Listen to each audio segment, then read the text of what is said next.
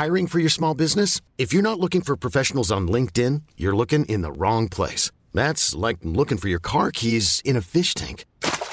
LinkedIn helps you hire professionals you can't find anywhere else, even those who aren't actively searching for a new job but might be open to the perfect role. In a given month, over 70% of LinkedIn users don't even visit other leading job sites. So start looking in the right place. With LinkedIn, you can hire professionals like a professional. Post your free job on linkedin.com slash achieve today. Hey there, it's Michele Norris. I'm host of a podcast called Your Mama's Kitchen. When I travel, I'm usually looking for a way to find a taste of home when I'm not at home. And one of the things I love to do when I am at home is entertain. And Airbnb allows me to do that. When I was in California recently, I rented a house that had a great kitchen. And when we were sitting around the table, we we're all thinking, we're in someone else's house. Someone could be in all of our homes as well. If you have a home, but you're not always at home, you have an Airbnb. Your home might be worth more than you think. Find out how much at airbnb.com/slash host.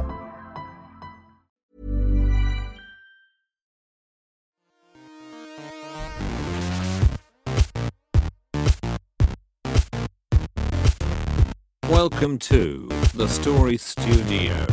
Oh, yeah, here we go. Check it out now. Welcome to the Story Studio, a podcast for an independent publishing company explores the world of self-publishing, independent art, and the future of storytelling. My name is Luke Kondor K, and I'm joined by Mr. Daniel Willcocks. Say hello, Daniel. Hello, Daniel. And we've got um, you'll have to hang on just because I've got like a pretty big introduction for you here. Um, so we're going to be talking to someone who I've watched from afar, uh, and I've just seen taking like he's taken giant step after giant step towards building like an incredibly amazing career in creative writing, and that's in games, films, and novel writing as well. He's the best-selling author of the epic fantasy series Falls of Redemption, the urban fantasy werewolf series Cursed Night, the tough guy urban fantasy series Modern Necromancy, and he's the co-author of the vampire post-apocalyptic series Reclaiming Honor. That's um, he's co-writes that with uh, our previous guest Michael Anderle. He also writes video games such as Game of Thrones and Walking Dead, and has sold and options uh, various screenplays. And he also co-hosts one of my favorite uh, writing podcasts, Creative Writing Career. You really need to check that out and he's a really cool guy. So welcome to the show, Mr. Justin Sloan. How's it going, Justin? Welcome, Justin. Hello, thank you so much for having me, and um, I'm glad you say that about the podcast. I hope people aren't mad at me. We've been kind of slacking lately as far as getting episodes out with the bunch of life changes. So. Yeah, I think I think once you get so many out, you're allowed a few. You're allowed like a, oh, yeah, skip yeah. a couple of weeks here and there. Yeah, that makes sense. Once you have like yeah. 70 or so, then you're safe, right? Yeah. Plus, yeah. I don't think people realize how much work it is to put out like a weekly podcast. It's it's killer. It's so killer. Yeah, yeah. especially when you have like down. maybe 10 hours to write a week, and then you have to take up a couple of those to do podcasts. It's just uh, yeah, it hurts. Yeah. yeah. Uh, so what's everyone been working on? What have you been working on, Justin? Um, yeah, working on uh, too question. many options. Yeah. Well, right now we're launching. So we just launched a fantasy book, uh, the one with a new one with Anderle. So with Michael Anderle, we have the four books in the Reclaiming Honor series that are like vampire post apoc.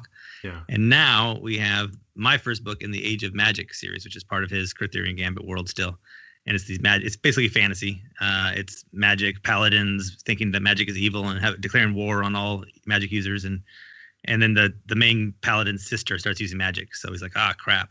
Yeah. he has to leave the paladins, and he's kind of hunted down and stuff like that. So is that with um, the? Is that in the? I can't remember the guy's name. It's, skip. It's I'm blanking, but the guys who do the part time writers podcast. Is yeah, that, yeah. So Chris, yeah, CM Raymond and Lee one, Barbant. Yeah, yeah mm-hmm. the one. Yeah, yeah, so they did the first three, and they're about to release their fourth and then P.T. Hylton has one about to come out in the same world, and then Brandon Barr and some other people, uh, Candy Crumb, um, some awesome awesome authors are going to be releasing in there. So it's going to be pretty cool, and they're all connected. It's like PT in mine, he has some people that'll show up in mine, and vice versa, and then they're going to join forces in like some book, like book three or so. So it's going to be pretty cool. I love uh, stuff but, like that. Yeah, yeah, yeah, I think it's really cool. I've been talking about wanting to do that with him forever, but we just couldn't figure out like a reason, you know, that had enough money behind it because we're both like, yeah, but that'll take away from our other stuff. Yeah. But now it's like we know it's gonna do at least well enough. So yeah. but then uh the big thing that I'm working on is I'm trying to do something similar where I am kind of more of the dungeon master, if, if you were. the, show, the show, the Kevin Feige showrunner. Yeah, yeah, So. I have a couple people that I'm working with who are doing most of the writing, and I'm doing some of the writing. Yeah. And uh, and that's a lot of fun. That's a sci-fi, space marine, time travel. I think I've seen some of the covers for those, and I think they're pretty awesome. If if they're the ones yeah, Syndicate covers, yeah, yeah, it looks really cool. Uh, we're we've gone through like five different versions of covers, lots of different artists, because we keep getting one and we're like, yeah, it's pretty cool, and then he does the second, and we're like, yeah, well, not that cool, because you know you see it at first and you're just thinking it's awesome, but like you have a little bit of time behind it, or you start showing it to people, or you start thinking about what's actually in the market and what's going to be up against, or you just start realizing it's a lot more cartoony than you originally thought, Mm. uh, and what, yeah. I mean, all the ones I've seen have been pretty spot on. So I'm sure whatever you Thanks. end up with, it, it'll look cool. Yeah, and it might just be us being really picky of our own stuff, right? You never, Yeah. you never know. Yeah. but like some of them we're gonna just use for short stories, and like we're gonna do one free on InstaFreebie, and we're gonna do one on Amazon for 99 cents, and using those covers. So they're still nice covers that we paid like 200 bucks for, but you, paid, uh, paid 200 bucks for those covers each. uh, 150 plus 50 for the font. Yeah, typography. Wow, so that's that's because me and Dan were saying those covers, like all of your covers, are great. To be honest, um, like where Hmm. Thanks. where are you finding these artists? Yeah, yeah. yeah, I know some people who pay lots of money for cover artists. I, I just can't afford it, so I don't. so I spend a lot more time than I. And some people would say I should, like going through DeviantArt and looking at different artists on there and contacting them and trying them out, or um, other places too, like 99 Designs. You know, you can go right on there and you can check out what they've done before. Instead of doing a contest, just hire them directly through 99 Designs. So Yeah. it's like $330 in that case. Uh, but you already know what you're getting, so. What's your Um, success rate with Deviant Art? Because I know there's a lot of people. I've contacted quite a few people who Yeah. have been. At, they they've got good stuff up, but then it's like last active in 2013. yeah, yeah, Well, for sure, it's like uh, you're gonna contact 20 people and get like two or three responses. So that's the downside. Like a lot of people I know are like, "Oh, I just found an artist. I contacted him. I'm waiting anxiously." And I'm like, "Well, then you're an idiot." It's like applying for book club. Know, wow, I applied for book club. Good, good job. Do it once a week for two years, and then tell me you applied for book club for two years. yeah. Like I don't care if you applied once. It's not gonna happen probably. Same thing with DeviantArt. your your chances of getting responses are pretty low sometimes. But but I found that you know, uh, half, may- maybe more like half reply, but but then out of the half, like they each want fifteen hundred dollars, and that's awesome, and they're totally worth it. Mm. But it's like I just can't afford that. If I'm gonna do six books in a series and launch them all at once, that means I need six times fifteen hundred right now. Come on. And So, and then like and then the you new get, like, series, you don't know you- whether it's going to pay for it. I mean, I'm, I'm sure Exactly. it will eventually. Yeah. but, yeah. Well, that's the nice thing about writing with Michael Anderle is like we know those books are going to pay for themselves, so you can right off the bat pay for an awesome artist because you're like, well, I could pay this artist five hundred dollars or thousand dollars, whatever, because I know I'm going to make that back in the first month easily, uh, and that's awesome. And you know, versus writing your own books and you just never know, that's tough. yeah, yeah, of course. What about you, Dan? What have you been working on? Um, just cracking away on edits for They Remain. Um, coming up to the end of that now, so I'm, I'm getting there. It's starting to take shape. It's, I'm getting to the point later on in the book of the editing part where you're just like, I'm ready for it to be done, Mm. but I'm also enjoying the process as it is now. Um, but yeah, I think it's taking good shape, and I'm aiming to have that done by next week and handed into your lap, so we can hopefully just get that out in the next couple of weeks or so. Well, Yeah. maybe a month. We'll see. How many how many words is that? I mean, if you mind me asking. Uh, this one's seventy-five thousand at the minute. Um, Yeah. I think it might stretch to about eighty, but we'll see. Nice. That's good. I like that. And then when you guys say like you're doing edits, so do you do a lot of rounds of revisions? I don't think we we, we try not to, but um, we sometimes do. Yes, Um, we had one book which it was pretty much you wrote, I edited, you edited, I proofread, and it was out. mm. And then another one where we're kind of at the minute back and forth, back and forth. But I think should be in a good state, but it'll be about draft five, won't it? yeah, which we don't want to do because it takes too long. And we would like to get to the point where we're kind of doing what, what you're Streamlining doing. it, yeah. doing doing sort of your thing, Justin. But um, I don't know. It seems so hard. Maybe we just Yeah. not, maybe we're just been too critical. I don't know. I have no idea. Yeah, it's tough on both sides. Like, it, yeah, you could be too critical, but it could also just be that it depends where you're on the writing, right? Like, yeah, um, yeah. definitely my first book took me six years, so Mm. there's it's different Yeah. compared to now where I write one in a month and have all this different processes going in that make it work a little bit better. But even then, like, I wouldn't mind going back and spending some time. Uh, like what I like to do, if I had like unlimited time and still people just kept sending me paychecks, what I would do is, is probably Yeah. yeah, if I, there's you know just like uh what do they call that? Like in uh, Name of the Wind, they have a thing, or it's also that website where people can give you money. Um, oh, Steemit. Are you talking about? oh, not that, but it. Uh, uh, there's another one like where they're your I'm forgetting anyway. I'll come back to it later. It'll just pop in my Your head. but- Patreon. Patreon. Patreon, yeah. Yeah. Or if Yeah. I'm there, my Patreon, or vice versa, whatever it is, you know. It'd be great if you could just like look back through your book, read through it, revise some sentences here and there. Like that's the process I like. And then you like realize, oh, some more emotion could have gone back three chapters ago. You go back, add in some emotional scenes. Like that's awesome. But uh, yeah, nowadays it doesn't work so well. Yeah, yeah. Anyway, sorry to interrupt. No, no, I don't. Um, so I guess I've been, I've been, I've actually signed off on a book today, which is always quite nice to to do. Um, and uh, we got a dog, which is just taken out all of my writing time. Well, not all of it, but uh, just because there's so much work. There's so much work, and I kind of feel like if someone asked me if they should get a dog as a writer, I say get a cat because cats are so much easier. just do their own thing, and you just They need sort less attention too, probably, right? Oh, definitely, yeah, yeah. Yeah, Um, I uh, I babysat a dog for my nan about I don't know four or five months ago, um, just to test whether or not we were ready to have a dog. And Yeah. by the end of that seven days, we weren't ready to have a dog. Yeah. How old? How old was the dog? oh, about three, two or three. Yeah, so still still pretty active. But, Yeah, like, yeah. but peeing and pooing outside though, yeah.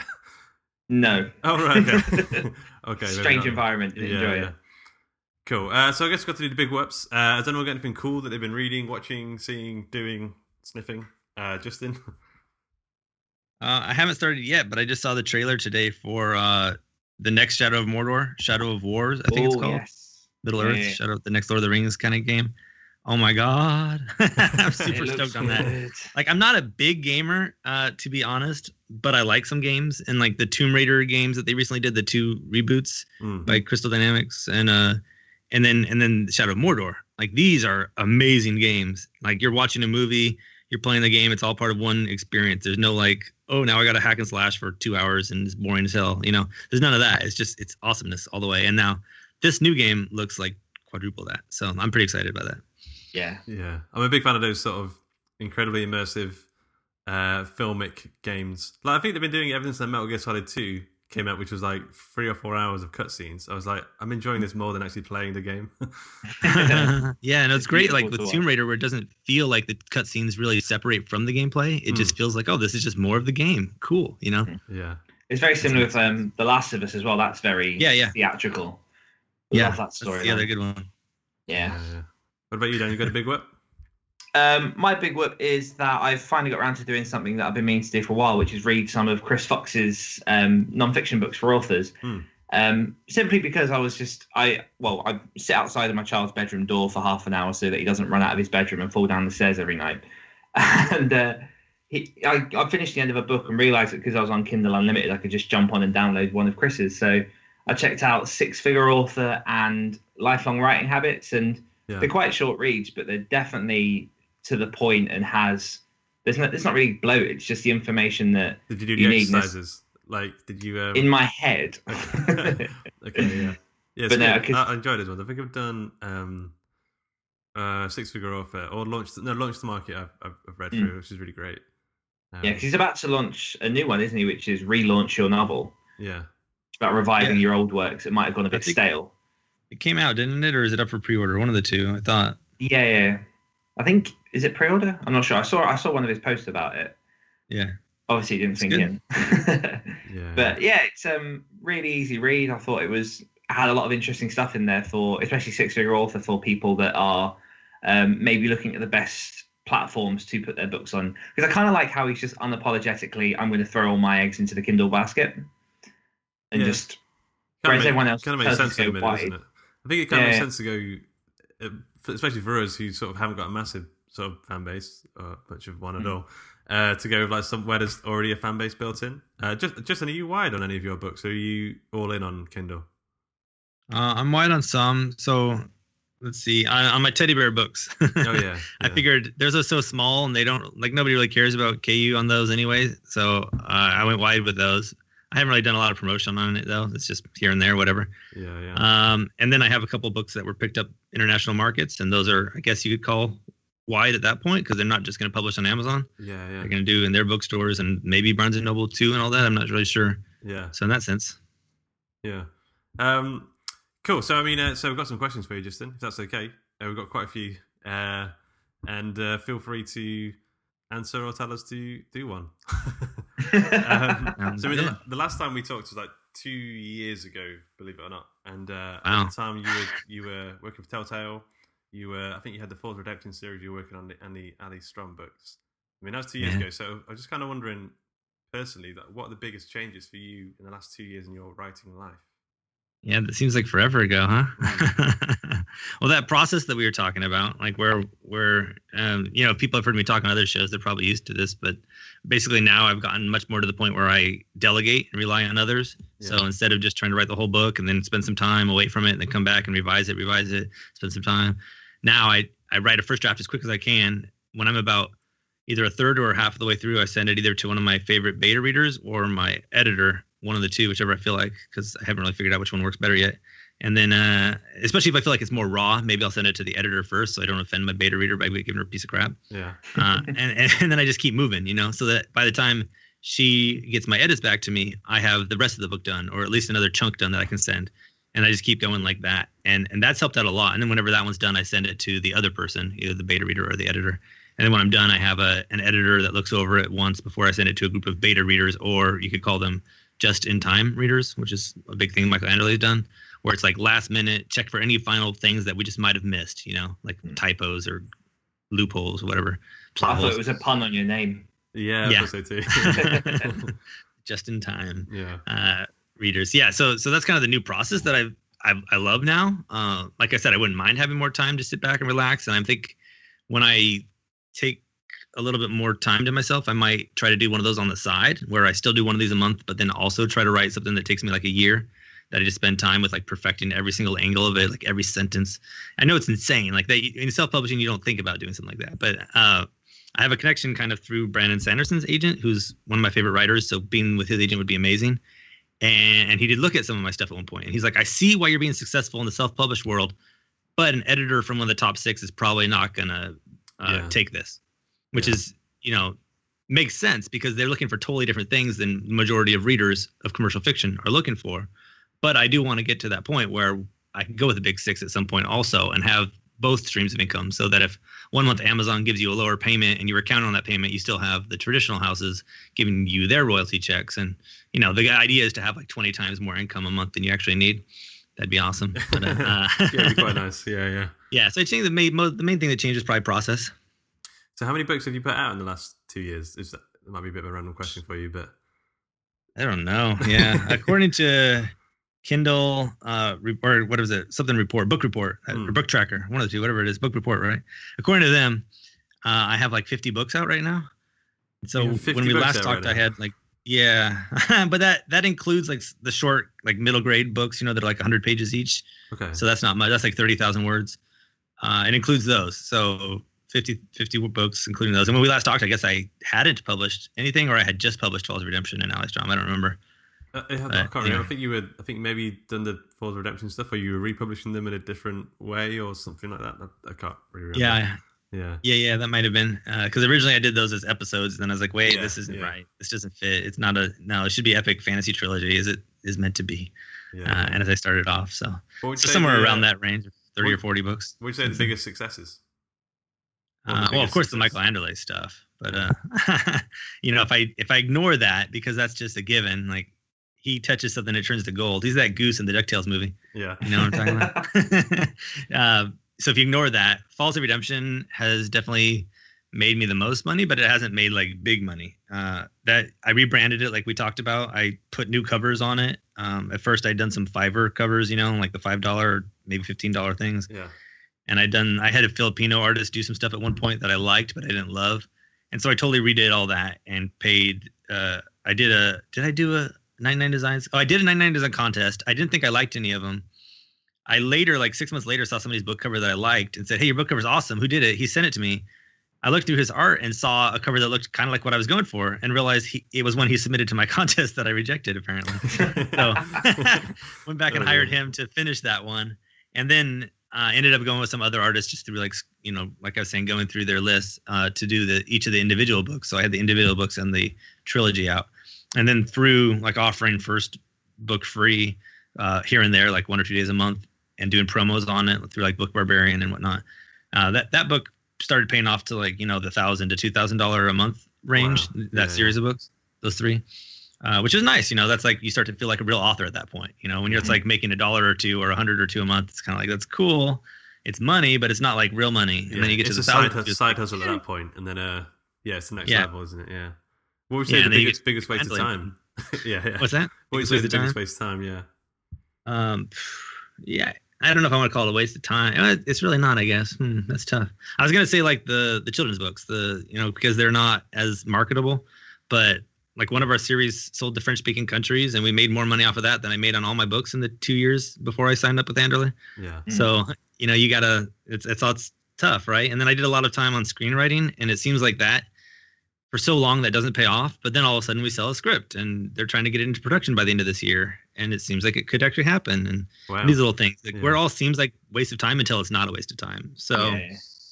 tough Everything's worth question. Everything's everlasting. yeah. Like I took a month off from my Michael Anderle books to focus on my book two of my werewolf vampire series. Hounds of God is the first one. And I wrote the second one and it came out after I had two books with Michael Anderle that are also vampire werewolves. So I thought, well, this is a given, you know, it's going to do well. And like nobody bought the book. So that feels like a waste of time. But maybe when book three comes out, everybody will buy the books and it won't have been. So who knows? Yeah. It seems that you've got um you say you've got about 50 books out and they all seem to vary across different genres. Are you one of these people that you just write the things that you enjoy or is there kind of a strategy behind the stuff that you are writing? Yeah, it's changed more recently, of course. Um, you know, it's the same idea with like where I always wanted to be not just a writer, but I wanted to write it, be a screenwriter, video game writer, and novelist. Same thing with books. Like I don't want to just be a fantasy guy because if I don't, if I feel like writing something that, like like you said, yeah, I'm one of those guys who writes whatever I feel like. Yes. uh, but but I've been trying to change that slightly. And what I'll do nowadays is I'll maybe even get a cover for what I want to write and like put the outline down and then just put it in a shelf for someday when I know I'm going to be able to get to it. Because then I feel like I kind of accomplished something. I have the outline, I have the cover. It's going to happen, but I, I will ignore it and focus on more commercial a- properties in the meantime. And then when I feel like I'm at that point where I'm making like 20 times more a month than I need, I could bust out those books and do one for myself and then go back and make some more money and then do one for myself. You know, like uh, Yeah. Entourage. One for them, one for me. Yeah, I was going to say that about the one for me, one for them model. How many of how many of those um, outlines have you got stored away, ready to go?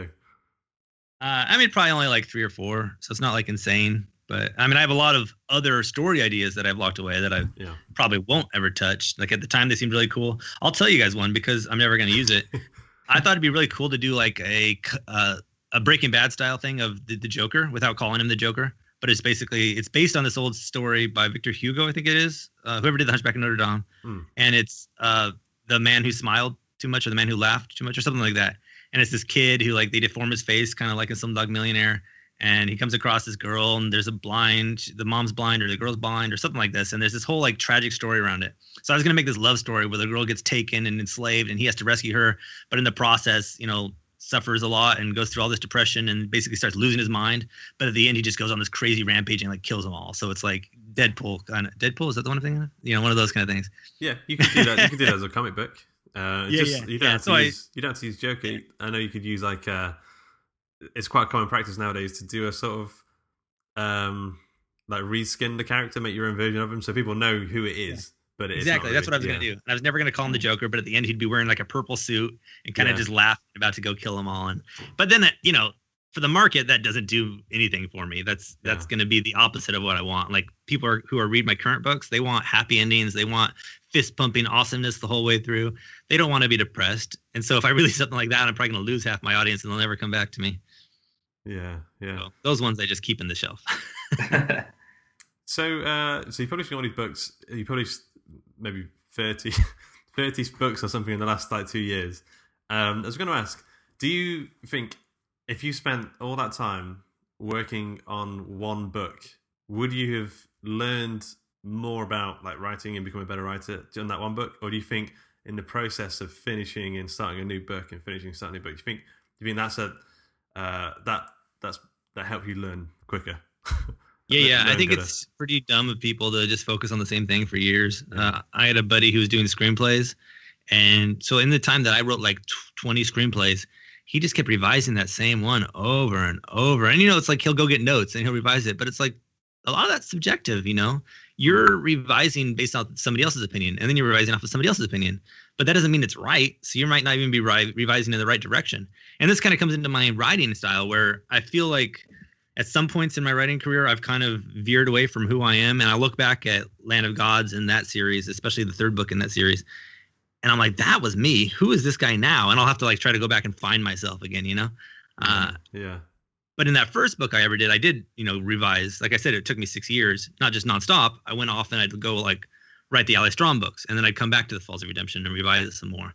And that was kind of a cool process because uh, I started that in maybe it's more like five years. I started in 2010 or 11, somewhere in there, and then didn't publish until late 2014, 15, 16, somewhere in there. I forget. Might have been 2016. Which book was that? Sorry, which was the one you spent? Uh, Land of Gods. Okay. And right, yeah, yeah. equal to it. It was originally like one book that I then broke out into two and then added the third onto. Yeah. Uh, which is why it's not as good of a book as it could be. Because if I was going to reapproach that now, you know, I would totally write book one as a, a book yeah. instead of a book that's broken into. Uh, yes. I don't know if I answered your question there. Uh, yeah, no, definitely. Yeah, I think uh, Dan, you, you sent me a, a video uh, about a month or two ago about this, the seven habits of the highly effective artists.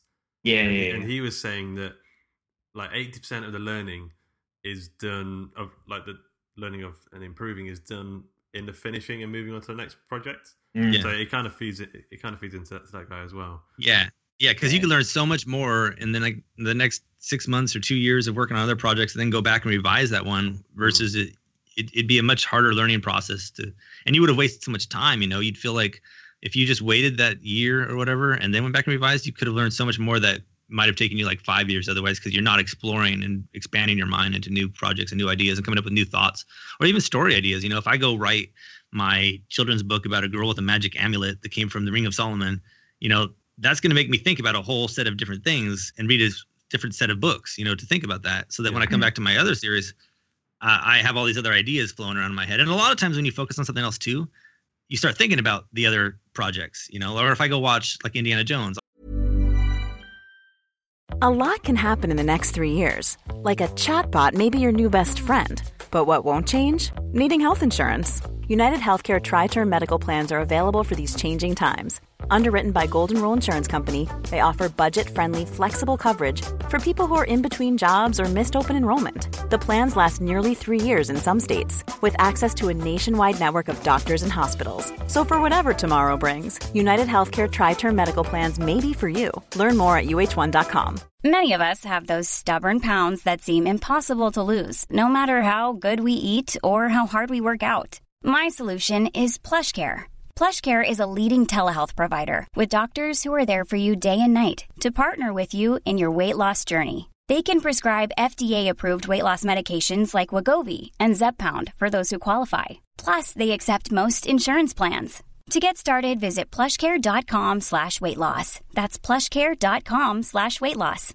I'm Sandra, and I'm just the professional your small business was looking for. But you didn't hire me because you didn't use LinkedIn jobs. LinkedIn has professionals you can't find anywhere else, including those who aren't actively looking for a new job, but might be open to the perfect role, like me.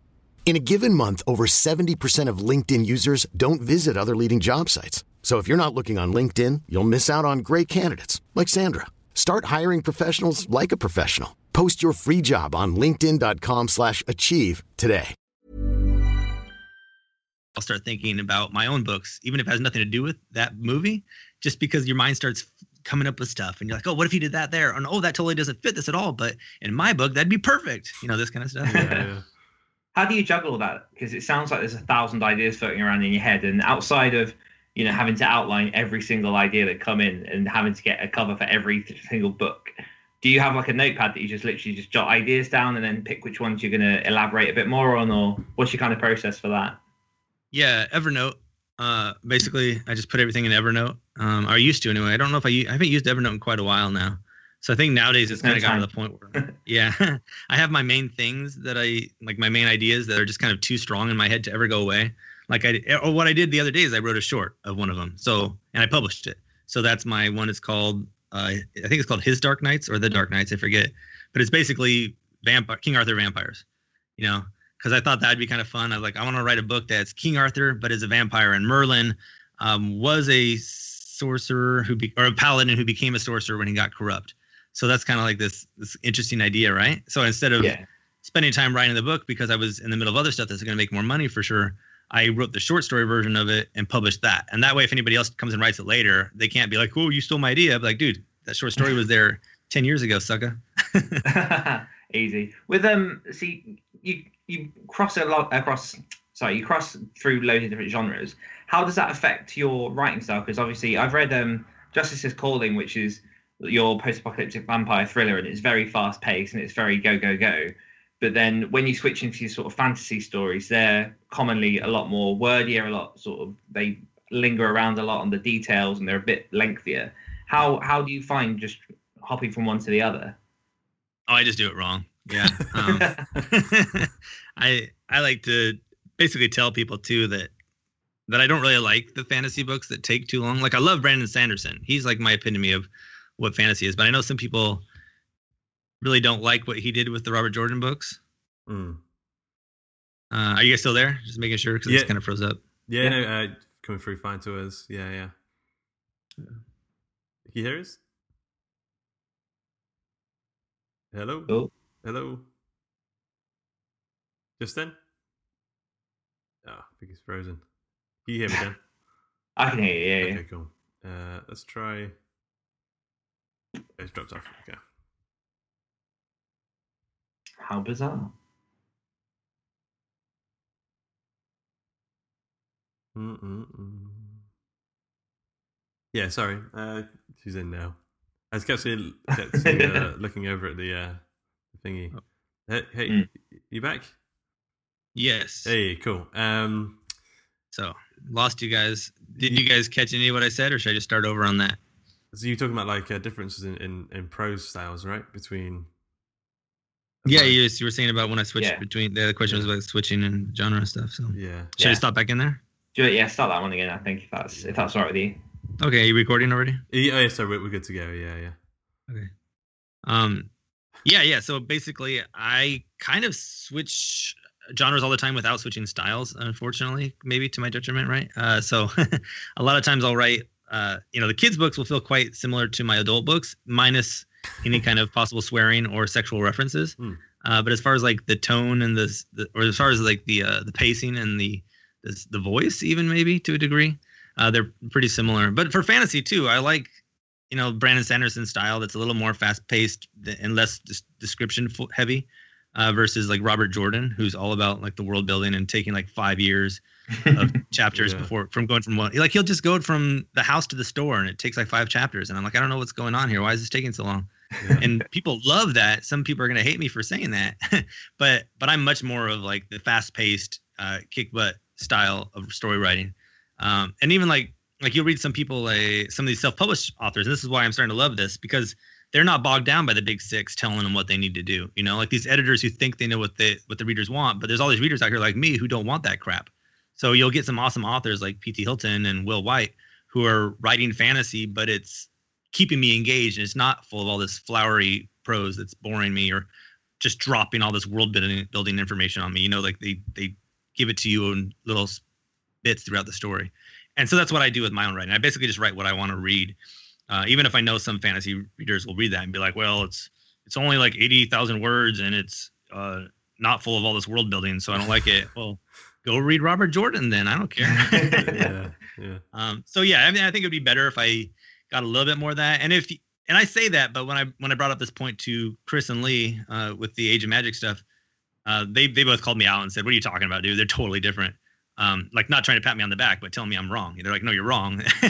so I might be seeing it through like some kind of weird lens on myself, you know, like the, the mirror doesn't match what's really there. Hmm. Uh, but in my mind, the pacing and all that st- stays pretty similar. Yeah. Uh, so I mean, um, in terms of like the, you're doing all this writing and production, um, how how much time are you spending writing and how much time are you spending marketing? Uh, so what I've tried to do nowadays is write in the morning and market at night. You Yeah. know, because I'm Yeah. too tired at night anyway. Usually, so sometimes if I'm feeling up for it, I'll try to write a little bit. Like the other day, yesterday, the day before, I think I went out there and tried to write for about 45 minutes. And then when I started no- nodding off, what I'll do is I'll put a movie on and do marketing while I'm watching the movie because movies will keep me awake. Uh, so Yeah. if I put on even if it's a movie I've seen before, like I'll put on Pirates of the Caribbean, and I know that's fun. I know what's happening, and there's music that's pumping me up, and the dialogue's funny, but I'm kind of used to it, so it could be almost white noise. The music is so Uh, good in that as well.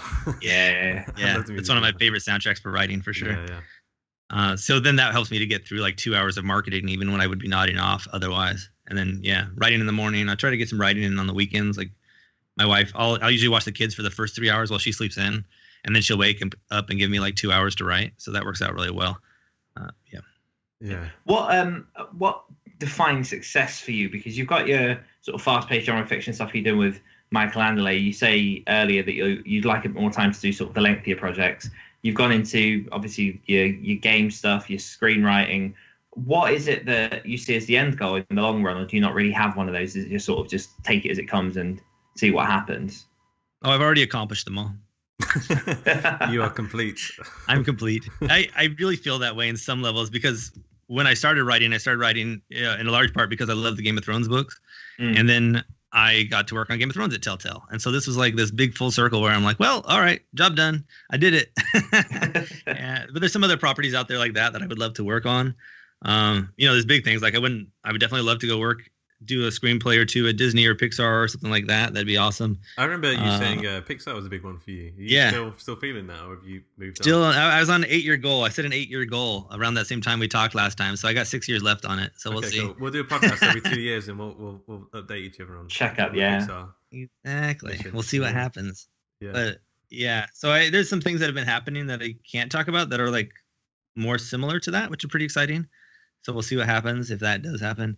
Uh, I officially, people probably heard my podcast where I went full time like three or four weeks ago, yeah, yeah, hmm or it was about a little month, about a month ago, a month and a half ago. yeah. So I went full time, and then like two weeks after that, or a week after that, a video game company recruited me, and it was too cool of an opportunity. So I said yes. So I'm back in the office.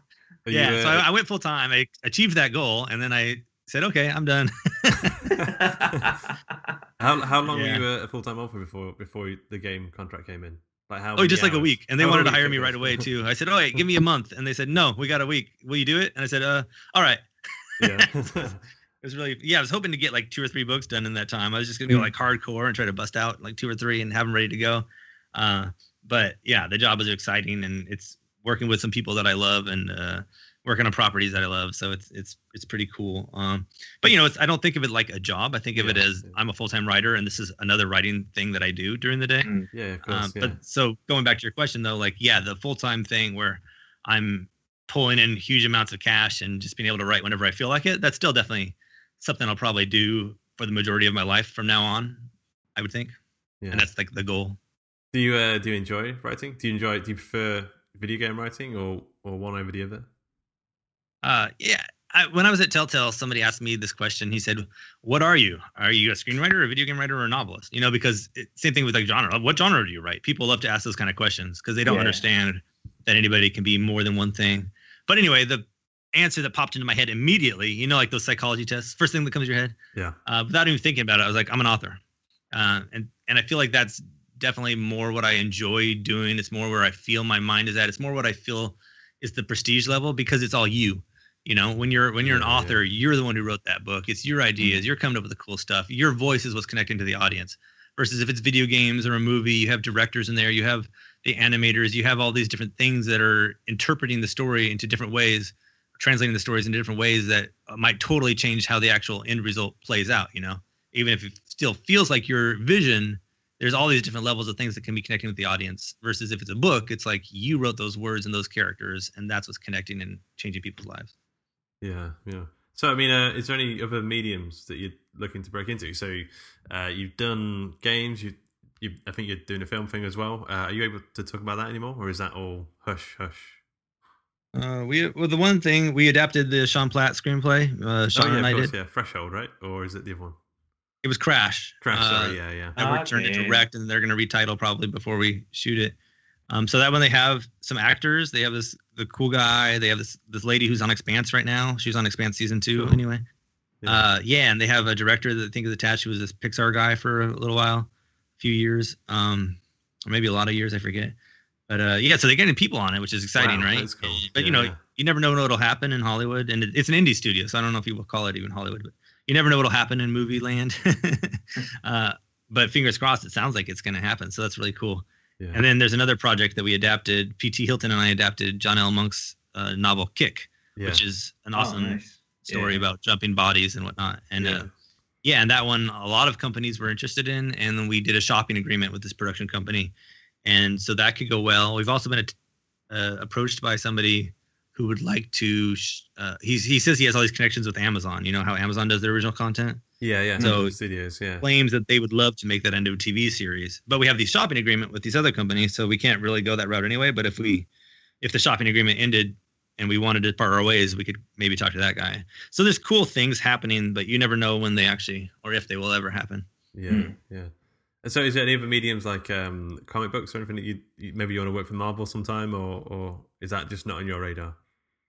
Uh, PT Hylton and I applied for the DC Writers Workshop. Oh this- yeah, I know a guy who, who who does it. Who did it actually? Ryan Lindsay. Um, Nice, nice. yeah, it's cool. Uh, so it's something you're looking into.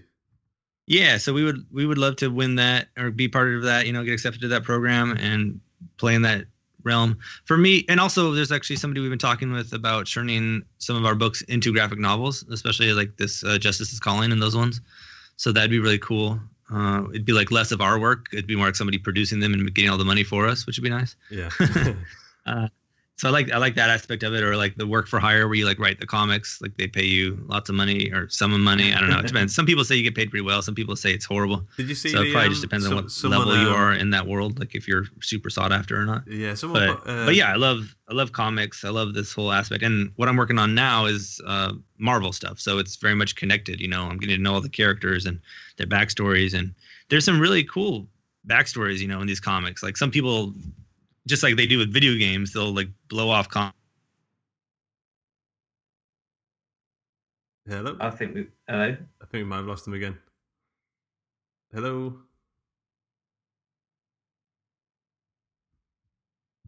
You still hear me, Dan? Yeah. Yeah, I can hear you. Hear you. Okay, cool. Let's uh uh So it's annoying when you're talking and it goes, isn't it? Because then it's like, how long have I been talking for to no one? yeah, yeah. So uh what were we just talking about? Uh so It'll be the Marvel comic bits. yeah.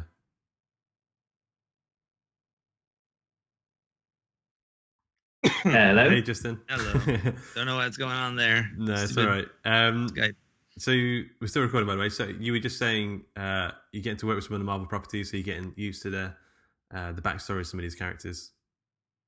Yeah, yeah, yeah. So I'm getting to work with the this Marvel stuff and the backstories of some of these characters, and getting to know like what the worlds are all about and all these uh, intricate plot details that go into these stories. And you know, it's it's amazing. It's just like the best novel series out there, or the best movie series or TV series.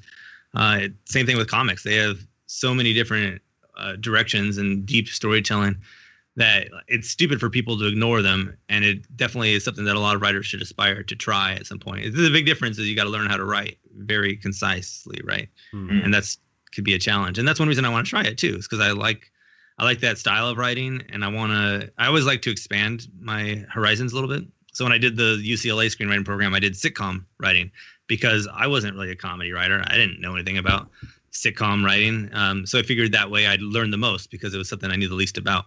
And and similar concepts, it's fun to try these things. I would never want to do documentaries or anything like that. I've applied for those kind of jobs in the past, and you start looking at the job description, and you're just like, oh my god, kill me.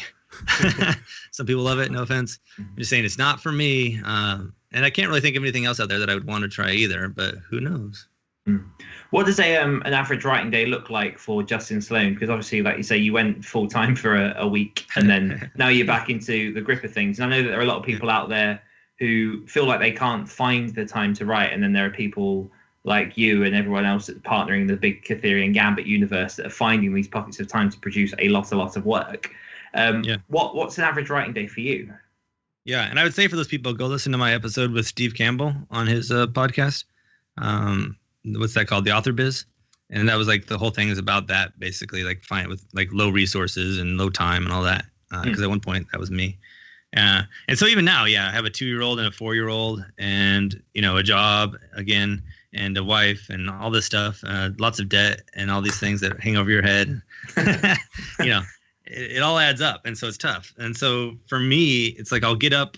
I try to get up at like four or four thirty, and write until my kid wakes up, my son, because he likes to wake up early.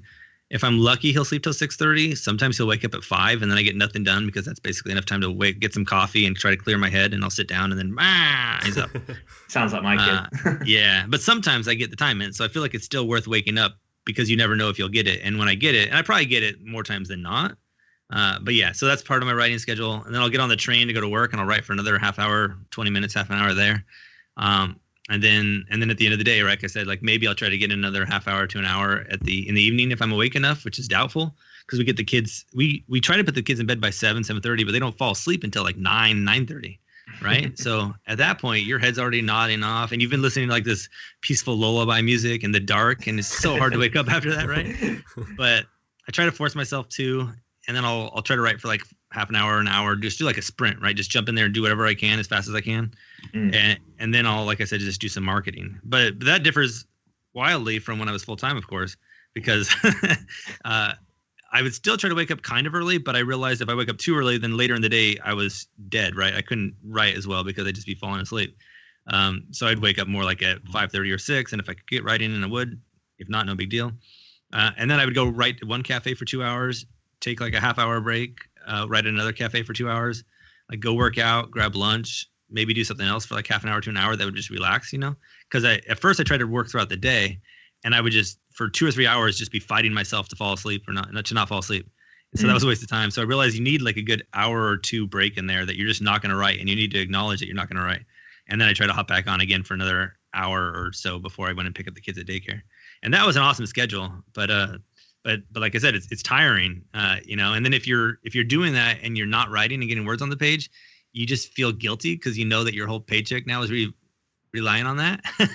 Yeah. so Yeah. so it's it's it's tough, but I think you got to realize that it's okay to write for five or six hours a day and be good with that. How many words does that average out as a day? Uh, well, so I probably write anywhere from a thousand to two thousand words an hour, I guess.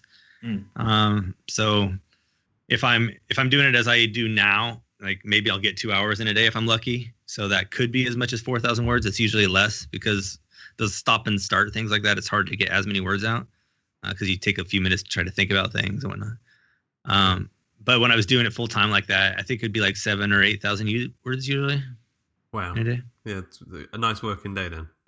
Yeah. it's great. If you do the math on that, like if you're doing 8,000 words a day, even just 20 days a month, uh, and then maybe getting an extra couple here and there on the weekends, that's pretty awesome. You know, like you're going to get some good No books. You're to get at least two books done a month if you're doing them like 60,000 words. Yeah, yeah. Wow. Uh, so um, we, we're steaming through. So I've only got uh, one more question really uh, before the quickfire round. Um, I don't know about you, Dan. Um, but so what, what podcasts do you listen to? What what blogs are you frequenting, and and um, what are you? How are you learning more about the business, as it were? Uh, lately, I haven't been doing that as much. It's more like the groups, you know, like Yeah. I'll be part of Michael Anderle's crew. So we have a Slack group where we chat about stuff. But then there's like the Facebook group, the 20 books to 50K, which is amazing. And you'll find some great people in there. And then some people split off and do little side groups in there. So that's, that's awesome. Um, but mostly it's like just, I have all these author friends now because once you start doing it, you start connecting with people after a while, you just get lots of great author mentors, I guess you can call them. And Mm. you'll just ping them and be like, Hey, what's going on here? But, but when I was trying to get more into it, like in script note, script notes. Yeah. That's Yeah, like the, script best, yeah, the best screenwriting. Yeah. With John August and Craig Mazin. Uh, uh, the author biz, you know, like I mentioned, is cool. The uh, what's the uh, Lindsay Buroker one? The science fiction fantasy marketing podcast. Yeah, Yeah, yeah. Yeah, that's a good one. Um, of course, the self publishing formula podcast is pretty good. The Mark Dawson, and uh, I, I used to listen to SPP quite a lot. Self publishing podcast. I don't think I have in quite a while though. I don't know why. Um, I like those guys. I think because they talk a lot and like have fun a lot, which is cool if that's what you're looking for. So like when I was on my commute and just trying to like pass the time, that's awesome. But now if I'm just trying to learn something real fast, I don't really want all the banter in between. yeah, Mm. Uh, so great for people if you want some fun and feel like you're hanging out with some cool guys. yeah. Uh, but if I'm just trying to listen for like five minutes to get some information, like uh, Rocking Self Publishing Podcasts was great. Uh, yeah, Is Simon your guys' Rockin' show is obviously awesome. Is, is Simon still What's doing? that? Is Simon still doing rocking self publishing? Because I've, I've not. I don't know. Did he stop? I don't know. I, I think Hmm. he had a maybe had a couple of weeks break, and then I just sort of forgot to read, download or update the the feed. Um, Yeah, I was just trying to click on it right now just to see, and for some reason it just started playing instead of uh, letting me see. So you guys heard the intro to his podcast just now. That's what it is. I hope it's not copyright and you guys get in trouble. um, yeah, Dan, have you got any, any more questions before we go into the quick fire round? Uh, as always, a thousand, but I think I'll probably save it for another show if you ever want to come back on, Justin. Cool. Always, always happy to. You know, I'm gonna Well, you the next scheduled year or two. I'm gonna you accomplish scheduled a in lot of two stuff. years. Yes, two years time. Yeah. you scheduled in. So cool. Yeah, I'll be at Pixar. Yeah. cool. Yes. Uh, okay, so the quick fire round. We've got uh, ten questions for you. Uh, feel free to answer. Feel free to not to. Uh, you've got like five seconds to answer each one, so uh, no pressure. Uh, are you ready? Yes. Dan, you want to take the first one? Uh, go for it. What's your biggest hobby outside of writing? Ah, see, this is hard. I don't have a hobby. I do family, and I guess like watching movies or playing video games. Uh, cats or dogs? Mm, my daughter hates dogs with a passion, so if I have Oh. to have one, probably be a cat. But I like dogs. Collab or so write, solo writing? Eh, collab with a bunch of asterisks thrown after that. Uh, Harry Potter or Frodo Baggins? Of course, Harry Potter. I'm a nerd of the younger generation. Now, but I love Frodo Baggins also. That's really tough. But I, I, I think I, I know it's supposed to be quickfire, but I think I put Harry Potter at like one of my top favorite IPs with Game of Thrones and a couple other things. And Lord of the Rings is like right below that after the top three or four. So Oh. What What was the last book you read? uh, I actually just read something. Um, well, let's throw out there because I can remember it. Uh, Rysa Walker's Time Bound. That was a lot of fun. Uh, the one person you'd like to meet? George R. R. Martin. Your favorite place to write? Uh, I will not say Starbucks because that's where I write a lot, but it's not my favorite. Uh, Germany in a bar that's really cool with a big beer. That, that was I actually did that. It was quite fun. Like when I was at business trips, we'd go to this bar all the time. Has these big oak oak beams with like this cool candlelight style uh, lighting, and that was an amazing place to write novels. Cool. Uh, favorite writer? Oh, George R. R. Martin, uh, definitely, or Brandon Sanderson, maybe uh, those two guys. Yeah. Your favorite alcoholic beverage? Uh, Guinness. Uh, so the, the tenth question was actually we've already asked you is, is would you come back on the show? But you're already scheduled in, so I changed my mind. cool. Uh, so where can we follow you in your work, Justin? Uh, yeah, so easily is justinsloanauthor.com, or you can email me, justinsloanauthor at gmail.com. Um, Twitter is more confusing because I put my middle initial in there, so it's at Justin M. Sloan. Uh, Facebook is also Justin Sloan Author, so facebook.com slash Justin Sloan Author. Any of those, happy to chat. Uh, I usually try to get back to people. I used to be really good at getting back to people. I still, like I said, try, but it's gotten to the point where finally I'm so overwhelmed that it's hard to remember to sometimes. So Mhm. feel free to, if I ignore somebody, just ping me again because I probably didn't mean to ignore you. Yeah, and check out Justin's uh, podcast, the Creative Writing Career Podcast. It's really good. I've listened to it for about well, about two years actually, uh, since we last spoke. Awesome. Um, Thanks. Yeah, it's been going on for something like that, probably. I started, no, maybe like a year and a half. Yeah, because I think I started in uh, October. Wait, oh my God, is this May already? Yeah. That's Yeah. where I'm at. yeah, Yeah, so a little over almost two years. Wow, yeah. crazy. Uh, so yeah, so um, a quick thanks to Disasterpeace for the intro and outro music, Acast for hosting the podcast, the listeners for listening, our patrons over at patreon.com, and thanks to Dan, my co-host, for being here. Because without you, I'd be alone. Um, and thank you again to Justin Sloan. Thanks so much. Dan. Thank Thank you guys for having We me. hope you enjoyed this episode of the Story Studio podcast. Still hungering for some podcast goodness? Then why not check out our other show, The Other Stories? Oh, and did you know? Every time you leave us a review in the iTunes store, a puppy is born. Cute, eh? Anyway, toodle pip.